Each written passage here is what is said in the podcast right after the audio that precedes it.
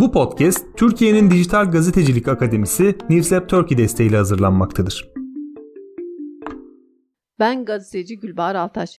Bu podcastle siyasi tansiyonun sürekli yüksek olduğu komşumuz Irak ve Irak Kürdistan bölgesinde yaşanan siyasi, etnik, dinsel ve toplumsal olayları objektif bir şekilde ele alacağım. Unutmayın bu podcast yaşananları objektif ele alarak programın sonunda da kararı dinleyiciye bıraktığı bir podcast'tir. Komşuda gündem başlıyor.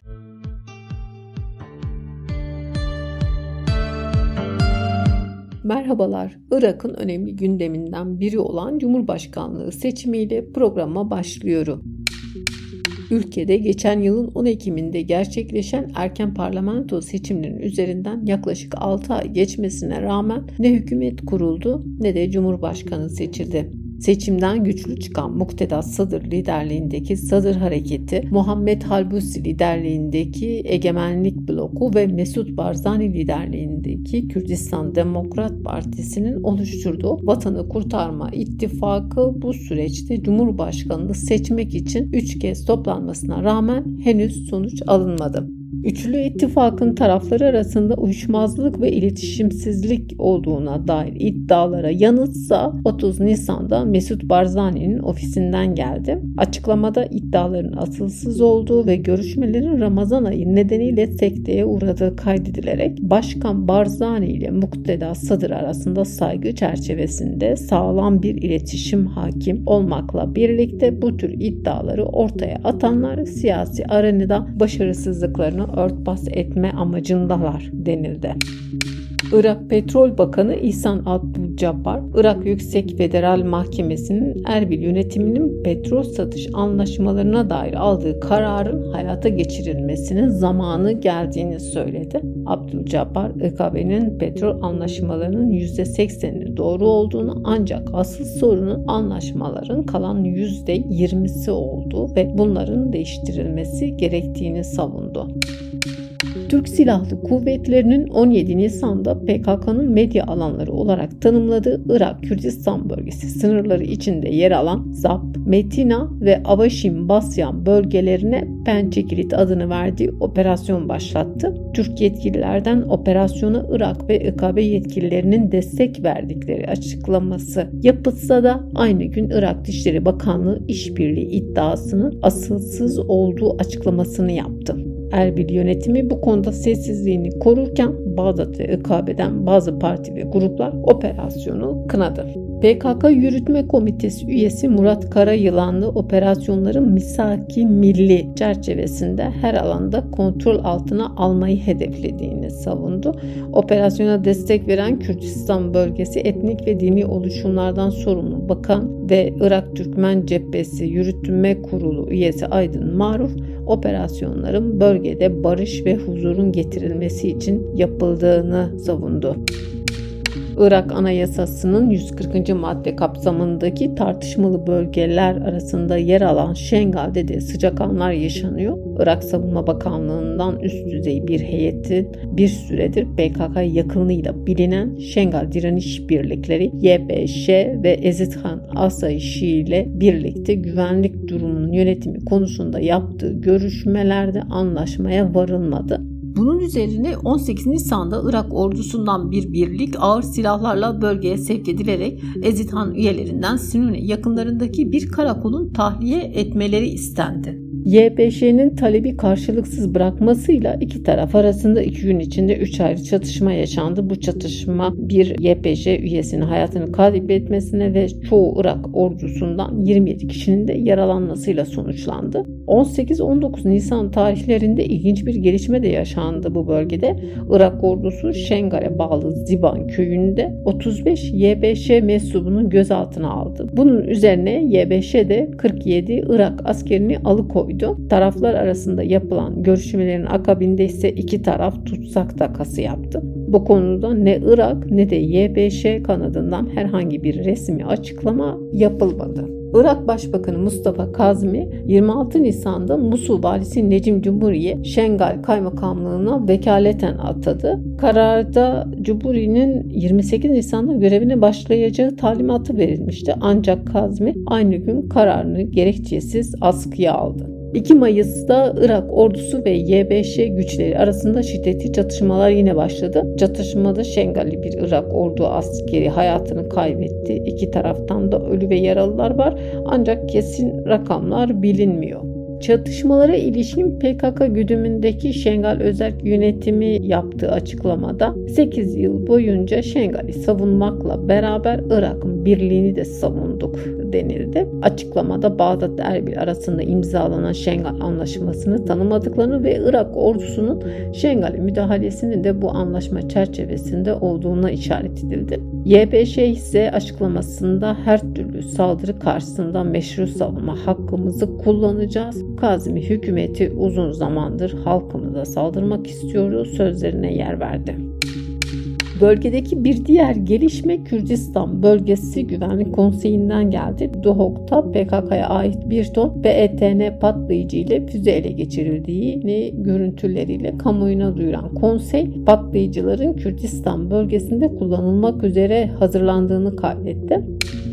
İran Devrim Muhafızları ordusunun 13 Mart'ta Erbil'e 12 balistik füzeyle saldırmasının ardından 2 Mayıs'ta da Erbil'in Habat ilçesine 6 Katyusha füzesi fırlatıldı. Saldırıyı kınayan Kürt yetkililer Erbil Bağdat arasında kurulacak ortak komisyonlarca faillerin bulunarak cezalandırılması talebinde bulundular.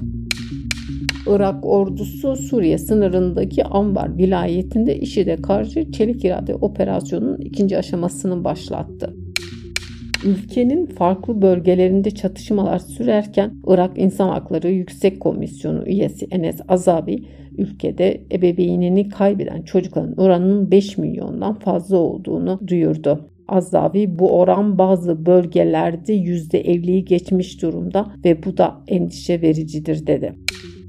Kürdistan Bölgesi Haç ve Umre Müdürlüğü'nden ilginç bir karar alındı. Müdürlük 45 yaşın altındaki kadınların haç ziyaretlerinde kendilerine namahrem kişilerin eşlik etmesi halinde haç başvurularının kabul edileceğini duyurdu. Ülkedeki Türkmenler Irak ve Kürdistan bölgesinde bir ilke imza attı. Deba Medya grubu sponsorluğunda Erbil'de Sultan Muzafferettin Gökbörü'nün birinci geleneksel doğum yılı kutlamaları düzenlendi. Tarihi Erbil Kalesi'nde düzenlenen Mevlid programına aralarında Bakan Aydın Maruf, Türkiye'nin Erbil Başkonsolosu Hakan Karaça ve Erbil Valisi Ümit Hoşnav'ın da olduğu yetkililer de katıldı. Etkinliğe vatandaşlar da büyük ilgi gösterdi. Ve gelelim haftanın öne aldığım konusuna. İKB Başbakanı Mesur Barzani 15 Nisan'da İstanbul'da Türkiye Cumhurbaşkanı Recep Tayyip Erdoğan'la bir araya geldi. Bu görüşmenin üzerinden zaman geçmesine rağmen ziyaretin yansımaları halen sürüyor. Barzani bu ziyaretiyle birlikte Türkiye'yi resmi olarak son 4 ay içerisinde üçüncü kez ziyaret etmiş oldu. Görüşmede İKB Dış İlişkiler Ofisi sorumlusu Sefin Dizay ve Türkiye heyetinden Milli İstihbarat Teşkilatı Başkanı Hakan Fidan da hazır bulundu. Mesur Barzani'nin Türkiye ziyaretini ve beraberindeki gelişmeleri Selahattin Üniversitesi Siyaset Bilimleri Fakültesi Uluslararası İlişkiler ve Diplomasi Bölüm Başkanı Doktor Hiva Mecit Halil ile ele alacağız. Doktor Hiva Mecit Halil, öncelikle programa katıldığınız için teşekkür ederim. İlk sorumla başlamak istiyorum. Mesur Barzani'nin Türkiye ziyaretini bir akademisyen olarak nasıl görüyorsunuz? Davetiniz için çok teşekkür ederim. Kürdistan bölgesiyle Türkiye ilişkilerine baktığımızda özellikle 2008'den sonra zamanla geliştiğini görüyoruz. Hatta Türkiye'de barış sürecinde Kürdistan bölgesi önemli ve aktif bir rol aldı. Bu siyasi olarak değerlendirebileceğimiz bir durum. Kabul edelim ya da etmeyelim. İki komşu ülkeyiz. Uzun ve coğrafi bir sınıra sahibiz. Ekonomik olarak da Kürdistan bölgesi Türkiye için önemli büyük bir pazardır. Kürdistan bölgesi de petrolünü Ceyhan Limanı üzerinden Türkiye'ye ve dünyaya ihraç ediyor. Yani Kürdistan bölgesi ile Türkiye karşılıklı ilişkiler sahipler. Bununla birlikte ortak tehditlere de sahipler. Bir diğer anlamda ortak tehditlere karşı bu iki iktidarın ortak tutum ve tahammül göstermeleri gerekiyor. Türkiye bölgede güçlü bir devlettir. Kürdistan bölgesi de Irak bünyesinde federal bir aktör bölgesel değil ancak Irak hükümeti bünyesinde güçlü bir aktördür. Bu iki güç geçmişte olduğu gibi tehdit ve şiddet kullanımının aksine mevcut durumdaki sorunların çözümünü diyalog yoluyla ortak istişarelerle çözüm üretebilirler. Son dönemlerde de özellikle doğalgaz sorunu gündemde. Ukrayna-Rusya savaşıyla dünyada doğalgaz sorunu oluştu ve Türkiye'nin de doğalgaz ihtiyacı var. Kürdistan bölgesi de doğalgaz ve petrol aracılığıyla Türkiye'ye yardımcı olabilir. Bu da güçlerin dengesi anlamına geliyor. Kürdistan bölgesi Türkiye'ye yardım edebilir. Türkiye'de teknolojik olarak Kürdistan'ın istikrarına yönelik yardım edebilir. Türkiye çok kültürlü bir ülke. Kürdistan bölgesi de çok kültürlü. Ayrıca Kürt ulusunun büyük bir bölümü Türkiye'de olduğu gibi Türkiye'nin de bir bölümü Kürdistan bölgesinde. Yani birçok ortak yönleri var. Kürdistan bölgesi başbakanının bu ziyareti aralarındaki kapıların açılması demektir. Tehditler nelerdir? Var olan tehditlerin çözümü nelerdir? Ortak yönler nelerdir? Nasıl ortak tavır alınabilir? Sorularının yanıtının yanı sıra mevcut ilişkilerinde güçlendirilmesine yönelik olduğunu söyleyebiliriz. Peki hocam bu ziyaret gerek İKB gerekse Bağdat'ta bazı muhalif kesimlerce de eleştirilere neden oldu. Kaldı ki bu eleştiriler halen devam ediyor. Siz ne düşünüyorsunuz? Bu eleştiriler ne kadar yerinde? Güzel bir soru. Teşekkür ederim. Irak genelinde Bağdat hükümeti hiçbir şekilde bu ziyareti eleştirmedi. Kürdistan bölgesi genelinde de yapılan eleştirilerde ziyaret hükümet nezdinde değil de Kürdistan Demokrat Partisi'nin Türkiye ziyareti olarak yapılıyor. Yani burada Kürdistan bölgesi başbakanının görevi arka plana atılıp parti nezdinde bir ziyaret olarak yansıtılıyor. Ancak genel anlamda ziyaret Kürdistan bölgesi başbakanı sıfatıyla gerçekleşti. Bu bir. İkincisi Kürdistan Demokrat Partisi hem Kürdistan bölgesi içerisinde hem Irak genelinde üçlü anlaşma çerçevesinde bölgesel düzeyde güçlü bir aktördür. Özellikle üçlü ittifakta Kürdistan Demokrat Partisi belirgindir. Mesela İran, mesela KDP'yi bu ittifaktan vazgeçirmek için birçok alternatif sundu. Irak genelinde de eleştirenler Sadır gibi çevrelerden yapılmadı ya da Halbusi liderliğindeki Tekadum grubundan gelmedi. Muhalefetin hatası hükümet nezdinde eleştiri yapmasıdır. Kürdistan bölgesi hükümeti Türkiye'yi ziyaret etti ve şu nedenlerden dolayı yanlışlık yaptı diyebilirdi. Ancak eleştiriler hükümet başbakanının şahsından partisel yapıldı. Bu çerçevede yapması doğru değil. Elbette ki eleştiriler olacak. Bu çok doğaldır. Ancak yapılan eleştirilerin gerçekten haklı ve muhatabının olması gerekiyor. Bu tür popülist eleştiriler hem Kürdistan bölgesi içerisinde hem Irak genelinde oldukça belirgin bir hal almış durumda. Ve halk da sosyal medyada bu popülist akıma dahil olmuş durumdadır. Tüm dünyada diplomatik ilişkiler oldukça büyük önem taşıyor. Diplomatik ilişkiler taraflar arasında sorunları çözüyor. Diplomatik ilişkiler ülkeyi kalkındırıyor. Bir de muhalefetin gerçekten elinden bir şey kalmış değil. Yani daha iyi bir alternatif sunacak konuda değil. Bu nedenle muhalefet zaman zaman popülist duruş sergileyebiliyor. Soru şu, Kürdistan Bölgesi Hükümeti Başbakanı Türkiye'yi ziyaret etmesin mi? Ne yapalım? Savaş mı çıksın? Sorunlar çözülmesin mi? Birçok alanda birçok sorun var. Ülkeler arasında birçok pragmatik konular söz konusu. Türkiye gibi güçlü bölgesel stratejik bir komşu, NATO ve Birleşmiş Milletler üyesi bir ülke ile muhatap olunamaz denilmesi söz konusu bile değil. Muhalefetin izlediği yol yanlış bir yol. Sorun varsa şu yöntemlerle çözülebilir de diyebilirler. Ancak eleştiriler alternatifini sunmamak muhalefet yapıldığı anlamına gelmiyor. Çünkü siyasi partilerin alternatifi vardır. Ve muhalefet de eleştiri yapmakla yetinmeyip alternatifleri sunmak zorundadır. Tabi bu Irak'taki partiler için de geçerlidir. Başbakan Barzani'ye Türkiye ziyaretinde kabinedeki farklı partilerden bakanlar yer almazken İngiltere ziyaretinde yer aldılar. Nitekim muhalefetin yaptığı eleştirilerden biri de buydu. Peki bu durumu nasıl okumalıyız? Resmi davetiyelerde sadece başbakan nezdinde davet söz konusu olabiliyor. Bu durum resmi davetiyenin içeriğiyle ilgilidir ve görüşmeyi de bu belirliyor aslında. Bir diğer konu kabul edelim ya da etmeyelim. Türkiye ile Britanya arasında fark var. Britanya, Kürdistan arasındaki ilişki sınırlarının dışındadır. Kürdistan ile Türkiye arasındaki ilişki ise sınır komşuluğu ve ortak çıkarlara dayanıyor. Kürdistan bölgesi heyetinin Fransa ve Amerika'yı ziyaret ettiği gibi Türkiye ve İran'ı ziyaret etmesini bekleyemeyiz. Bir diğer konu da hükümet başkanı ziyaretlerde kimin katılıp kimin katılmayacağını kendisi karar verebilir.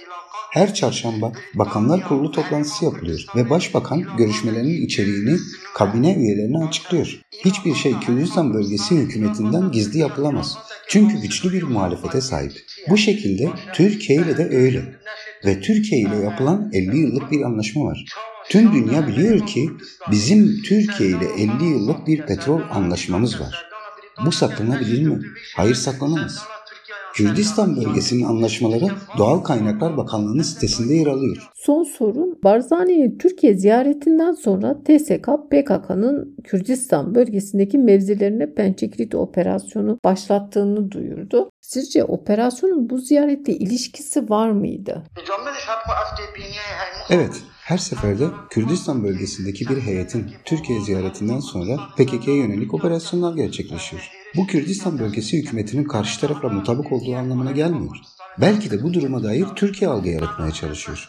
Kabul edelim ya da etmeyelim.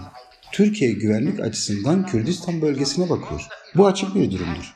Ve Kürdistan'ın kuruluşundan 1992'den şimdiye kadar da bellidir. Ve referandum döneminde de açık bir şekilde ifade edildi. Bir diğer konu yanlış hatırlamıyorsam eğer 1984 yılında Türkiye hükümetinin Irak hükümetiyle güvenlik anlaşması var. Karşılıklı birbirlerinin sınırlarının ihlali veya müdahale edilmemesiyle ilgili bir anlaşmadır.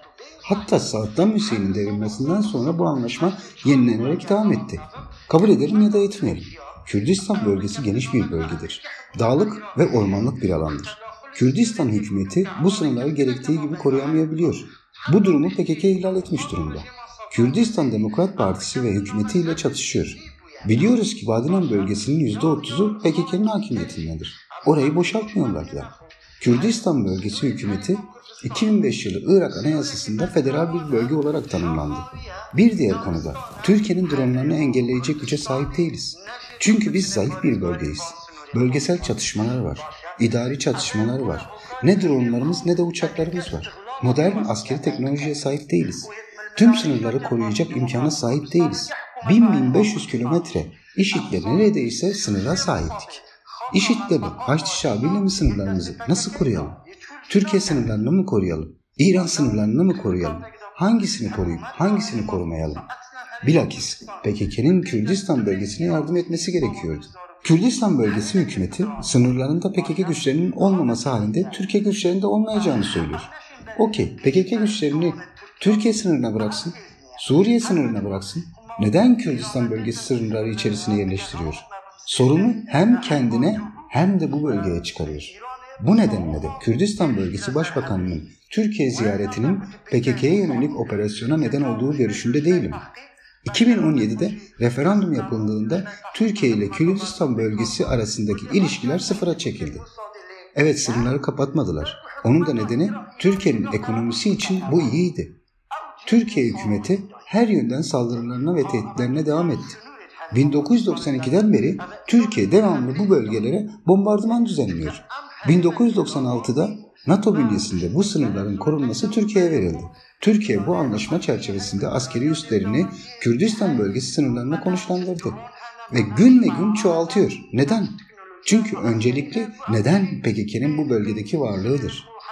İsteyen Badinan, Deraluk, Şelatse, Amidiye bölgelerine baksın. Ben gidip gözümle gördüm. PKK bölge halkının topraklarına gitmesine izin vermiyor. Zirai alanlarına gitmesine izin vermiyor. Kani köyüne gidip bakın. Kani köyünü 100 metre geçemiyorsunuz. Geçtiğinizde ya PKK ya da bir Türk askeri size saldırıyor. Hiçbir hükümet komşusu tarafından topraklarına bombardıman yapılmasına asla istemez. Peki bu engellenebilir mi? Hayır. Amerika, Irak'ta aynen Esed üssünü konuşlandığında Irak hükümeti bir şey yapabildi mi? Bu Kürdistan'ın ve Irak'ın bir gerçeğidir. İlk programımızın sonuna geldik. Gelecek hafta komşuda gündemde tekrar görüşmek üzere. Sevgiyle kalın.